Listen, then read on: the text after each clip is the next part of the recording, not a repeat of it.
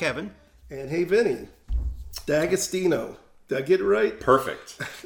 oh, I right. mean, I know you well, but even when you were in classes, I was always worried about messing your name. Yeah, it's it's. I've been called worse. I just started saying, "Hey, you." That works. But this is great. We have a special guest on this uh, episode 16 of our podcast series, Music, Life, and Times. And Vinnie, welcome. Thank you. It's good to be here. So, Kevin, what the hell is Vinnie doing? He owes me money. no, no, no, no. Yeah, next You, week. you know, before I say, you know, I've been doing music now professionally for 36 years. I still take lessons. All the good guys I know. Vinnie was uh, at Georgia State when I was teaching there, and that's where I met him. But what's unusual about his story is something I encounter as someone who teaches adults all the time. My studio is full of, well, not full, but it's got a bunch of. Uh, I've got two dentists. I have a brain surgeon. I have a heart surgeon. Uh, successful lawyers. People who are very, very successful in their careers, and all of them, like all they want to do is learn how to play music, which is which is amazing. And just music's important. All of them have a story like they wanted to go to music school, but someone convinced them you couldn't make any money, or their parents wanted them to do something instead. I shouldn't say all of them, but a lot of them have a story like that. What I think is unique here about uh, Vinnie here is that um, you've had a, a, a long corporate life. I did over 30 years. Yeah. Um, after college, computer science major. Uh, I got my master's in that, and then a long career in uh, in both the government world with the DoD, and then uh, for over almost 30 years at Coca Cola, For the drummers in our audience, what does DoD mean? Department of Defense. For the drummers. that is rough. Yeah, it's a cheap shot. At least I didn't say trombone. So here, one of the things that I find interesting about Vinnie. Now, I did the reverse what you did. I played music for a career until I was in my 40s, and then um, when I realized I was not going to be the next Ellis Marsalis, I figured I better go fall back on my education, and I moved to Atlanta from New Orleans, opened up a um, marketing agency, and and and got to work as a, a writer and was able to make a, a good living doing that. You uh, kind of did it the opposite way. You um, you played music from the time you were a young Right. kid, I was right? young. mean, I was eight years old. So first performance at eight years old. So I had a good fast start, good support network, great teachers, super supportive parents. So, um, I mean, lessons, started playing professionally at 15, 16. Uh, and I thought I was going to do that for sure for a living. I had my sights on doing Broadway pit, orchestras, or What, what, what do you play? I play saxophone, clarinet, flute, lots of doubles. Yeah, so so that was the track I was on for sure. Uh, and I started out in music school, went to Boston University, and but after a year of it, I uh, I just made a decision to just go on a different path for a career. But I kept playing, so I never stopped playing. yes. Let me ask you, why? I'm curious about this because I have my reasons. What led you to, after this other career, to to switch so radically Yeah. into something else as a professional? Lots of people I know will retire and then do music kind of as a hobby, but you're you're doing it for a living. Absolutely. Yeah, um, I think in short, I feel like I'm making up for lost time. Um, there's there's just so much that I want to do and accomplish and experience, and um, I just couldn't fit it in. You know, as a weekend guy for all that time, you know, Weekend that- warrior, we call them. weekend warrior, lots Day of day job and weddings some yeah, occasional gigs on the weekend. right. But you were happily married. I, I yeah, You still are. I am still happily I married. mean, the weekend Yeah. warrior is like you know has that has Des- that has despite that. the weekend warrior. Yeah. yeah. Yeah, so uh, yeah, my wife Barbara and I we we're going on 36 years. We have three kids. So that was a you know another another thing I really wanted to fit in in all those years baseball, football, dance, all this stuff with the kids. Sure. But then uh, now I just felt after you know the kids are grown and uh, you know I was in a position where I just thought it was my time. So that that's really what led me there. Do you um do you do you feel music has improved things with you at this late stage in life? Definitely, definitely. I'm having absolute blast. Um, and I think I would categorize what I'm doing, I guess, as a freelance musician. So I'm I'm kind of all over the place. Mm-hmm. That's one way to say it. It sounds a lot better to say freelance. Yeah. You know, one of the things that that I noticed, I mean, when I did it, you know, six nights a week basically for until I was in my 40s, and then I stopped, and then I kind of went back and stopped, and kind of went back and stopped. I noticed that every time I went back, I felt like I learned something. I felt like I was at a better level. That you know, for I guess for maybe taking the time away and then going back. Mm-hmm. Uh, do you do you feel like you, when you're now that you're playing full time again, do you feel like there was something of value in doing what else you did that's contributing to Yeah. your ability to play better? Yeah, that's a great question. I think, um, I think yes. I think there are some things about life experience that I feel like I could draw from um, in playing to a certain degree. I mean, uh, but it's also great to be able to practice a lot more and to be able to play a lot more. But but yes, I think life experience, and then also kind of on the, you know, when I'm not on stage or not playing, there are absolutely a lot of things that have carried over that are helpful habits, I guess, and skills that carry over into the career. There's also a lot that don't, by the way, from the corporate career that don't, and that's uh, you know there are a number of things I, I have learned and I'm learning, you know, in the journey. So what what are a couple of things if you can draw them from them that that you know you well your your corporate career that that do sort of translate into into your music life? Yeah, a couple of things come to mind right away. Uh, and again, because I hope we could also talk about the things that don't translate. but the things that have translated, one of them, uh, probably number one, and I was always really uh, kind of adamant about this for myself, was preparation. Just a huge deal, right? Come in prepared, obviously, you know, be on time, that kind of stuff. But but preparation, that's just a, a very big deal um, in any line of work, I think. But it's so important in the world of music. That's one big one. I think another, just generally speaking, just having an understanding and an appreciation for trying to be numbers driven to a certain extent. I mean, the, the art needs to be the art, but also, you know, want to make ends meet too. So those are two things I think that have translated really mm-hmm. well. Okay, I'll bite on your uh, second uh, leg of this question. Sure. What doesn't translate? Yeah. So some of the things that, um, I'll, and I'll say these are really positive and excellent lessons learned, um, and things that Kevin, you and I have talked about, and you've helped me a lot on this. Is uh, number one on the list is, uh, uh, I'll just call it being uh, comfortable with trial and error or trying things um, being really comfortable getting in the zone on that. Realizing you know in the corporate life i think things have a you know you make a plan you hit it you do it and if you do a certain number of things a certain way you have a high chance of success. And in the world of music and art you could do all that. And if it doesn't hit with the audience it, it doesn't hit you know? So um so so i've gotten a lot more comfortable now like trying things i mean i, I have uh, a group and it's absolutely you know a bit of an experiment but now i'm enjoying that part of it so that, that's a, that's a biggie um i have a few more but that's that's the biggest one Yeah. I had a mentor tell me that I, I shouldn't use a to do list to make love to my wife. yeah that's a great way to Thank say you, it. Ben Tucker.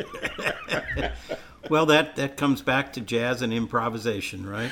or just music. Yeah. yeah is what I think. You know, w- what is fascinating to me, you're not, you're not the only one I know who's done this, but it's unusual. Is, is this thing having a career and really going into full time music this late.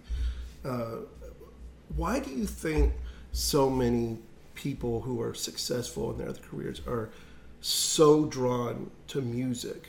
Or maybe it's to me because it's white. Maybe it's not unusually about music, but it certainly seems like it is to me. Yeah. Um, I mean, certainly, speaking for myself, for sure, it was this idea of kind of I've waited a long time, and I always loved it, and now I kind of cleared my plate enough to be able to do it. So for me, it was an instant like I couldn't wait till the moment that I could do it. Um, but I think, kind of in general, um, and, and this is, fr I guess, from my experience as you know, being a weekend warrior, the the stress builds. You do all the day job stuff, and you know, uh, hectic schedules, deadlines, pressure, et cetera, et cetera. And music is such a relief from that. And even though I'd be like wiped, typically, like Friday gigs were, you know, I would do them, but they were the worst because I would be on fumes, right? But but there'd always be that second wind, um, because of the sense of community, relief, joy from doing it, and I, I could be on two hours sleep and I'd be fine. And um, I think there's just something there. There's something that draws people, um, especially if you wound up if, if you're coming from a place where you maybe did it as a kid, mm-hmm. and then you miss it. Um, there's a lot in the world of music that is just amazing. Um, geez, the the experience itself of playing, the people, right? I mean, musicians just generally to me are the most clever, witty, funny people. You know, there are. It's just great. So love being with, you know, anybody as a musician. So I think there there are you know when I think about it as kind of one world then another, well, there's a lot of things that drew me back in, and maybe those are some things that draw other people. I knew you would be articulate about it. You know, I was one time I was a guest artist at the um, College of Charleston where I did a performance, and then was supposed to you know, live uh, uh, lecture and question and answers. And I'd already been doing this for quite a while. And one of the students stood up and asked me a point blank question that no one had ever asked me before. And I was temporarily stymied. He asked me, So why do you play music? Yeah. And I realized I hadn't thought about that way. But I came up with a great answer, um, luckily, and it's a true answer. I, I, but I had to sit there for a few minutes and self-reflect in front of this room of people. But the answer for me was, it really makes me a better person. You know, I, I, I programmed computers for a living before. Was very analytical. Maybe mm-hmm. this relates to your corporate mm-hmm. world. Very organized, structured, to-do list, etc. Yeah. And it was so stressful, and leaving all that behind, becoming a musician, really improved me. Now, now I've had two other people um, who I've only known two other people who actually articulated why they wanted to take music lessons when they came to me. Both of them were kind of interesting. One of them was a very, very, very successful surgeon. Actually taught other surgeons. He came into the lesson and told me that he he really wanted to learn to play piano. But he also really wanted to improve his bedside manner. Ah, wow. I don't know if it cool. took. Yeah, I'm kidding. It was, it was, so funny though. I, I, you know, I love this guy. I'm just not gonna say his name because you know lessons are private. But let's say his, his name was was Timothy, right?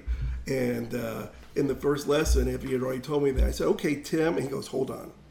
My name is Timothy, which was like, okay, there's the surgeon, uh, which is right. the, the, other one. And and um, this is a dear student of mine. She passed away uh, two weeks ago. I got to go. Sorry. Go. It's okay. She was 98. Wow. I got to go to her memorial. There were 300 people. She was very beloved. They showed, uh, showed a slideshow of her whole life. It was amazing.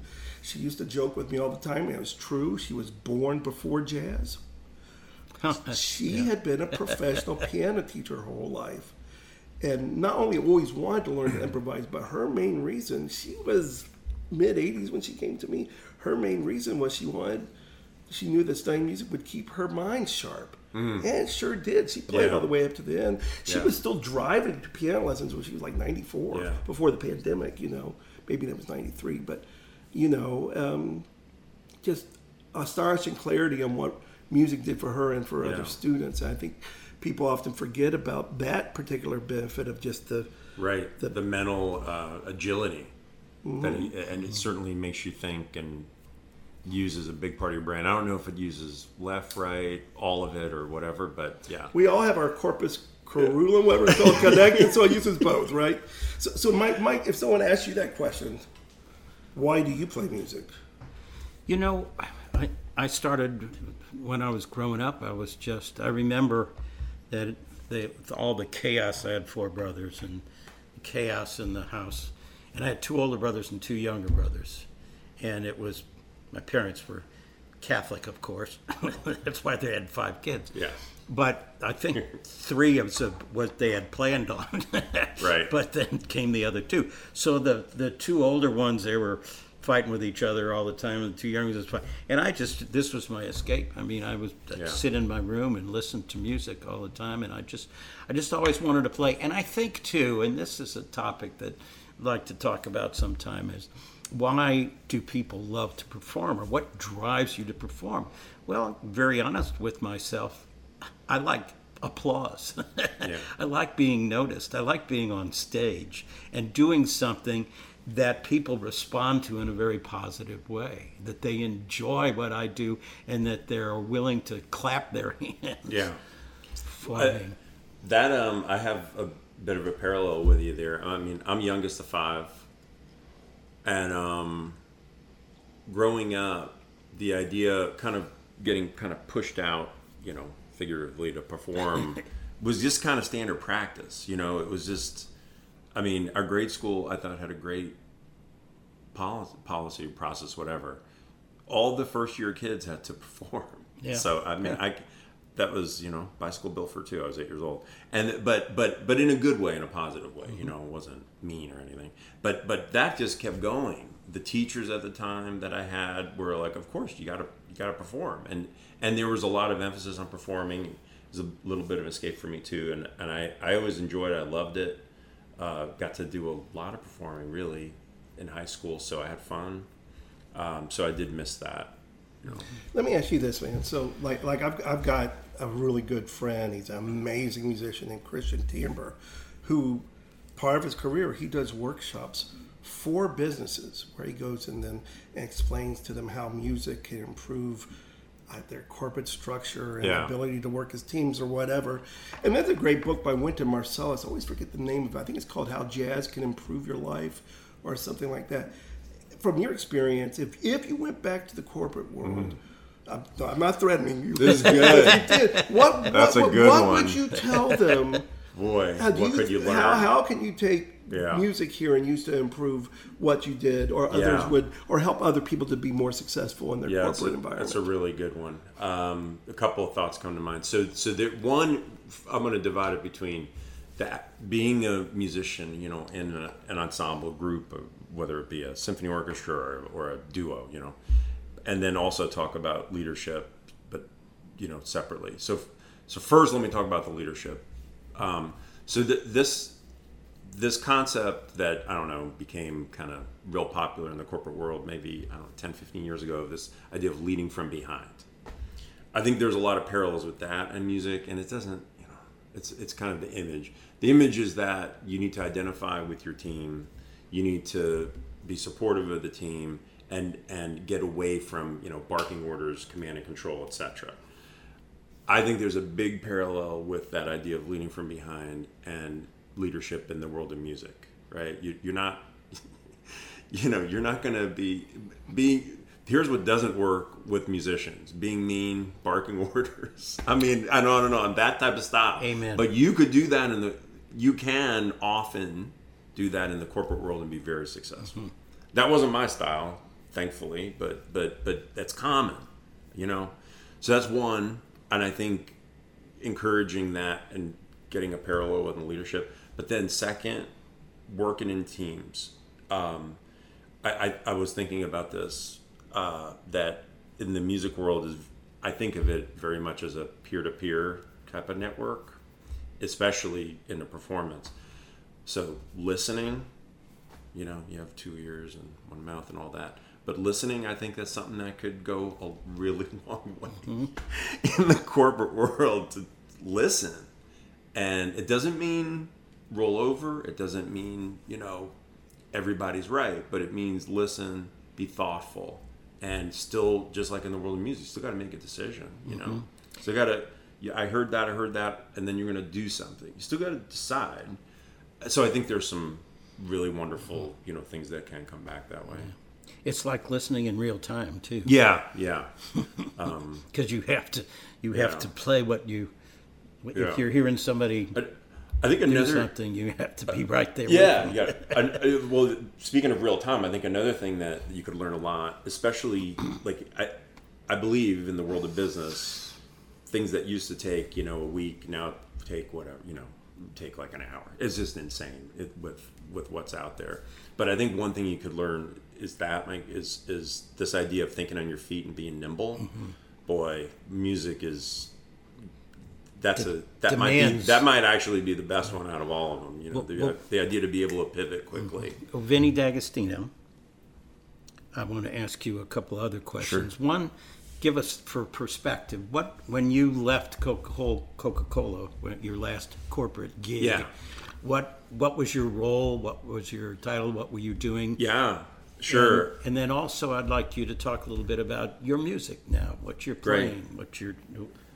Yeah, thank you. Um, so at, at Coca Cola, my role, the last role I had, was uh, I was a global IT director uh, for global HR technology. So that meant what that means in real life is make sure that the technology for human resources works for all employees in all 100 countries that the company, operated in. Um, now, that's the title, and that was the official.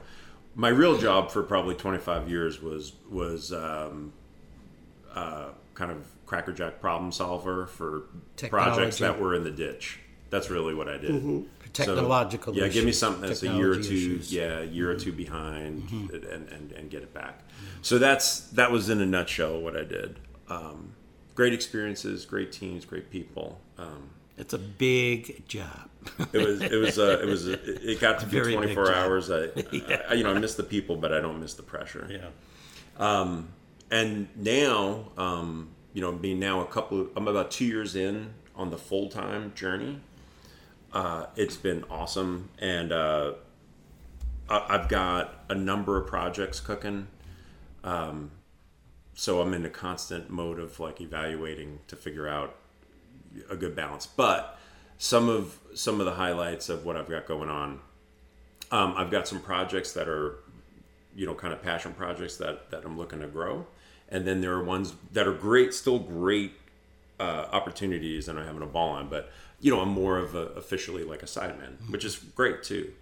Um, on the projects that I'm either leading or you know have big aspirations for, there are two. I have my own quartet. Um, we're doing a lot of uh, we're resurfacing a lot of kind of what you probably would have called we'd call pop jazz from the 70s but resurfacing it, resurfacing it. And i like to think that we're doing like deep cuts and kind of bringing back some music that doesn't get played very much. So that's one project. Um, and um, second kind of you know kind of high high passion level project i'm doing is um, i'm playing saxophone with a bill hart um, fusion group. That's really fun. It's all original. Bill's the writer of all the material, but that's super fun. He's a great guitarist. it's really fun. And um, so we have hopes of you know hitting the festival circuit. We've got you know we're playing locally here. So th- those are When those are y'all playing locally? where where when? We're both. Oh yeah, sure. We're at the Velvet Note September sixteenth. We'll do two shows. Of what year? Twenty twenty. Look at my optimism. I'm hoping someone's going to be listening to this in 24.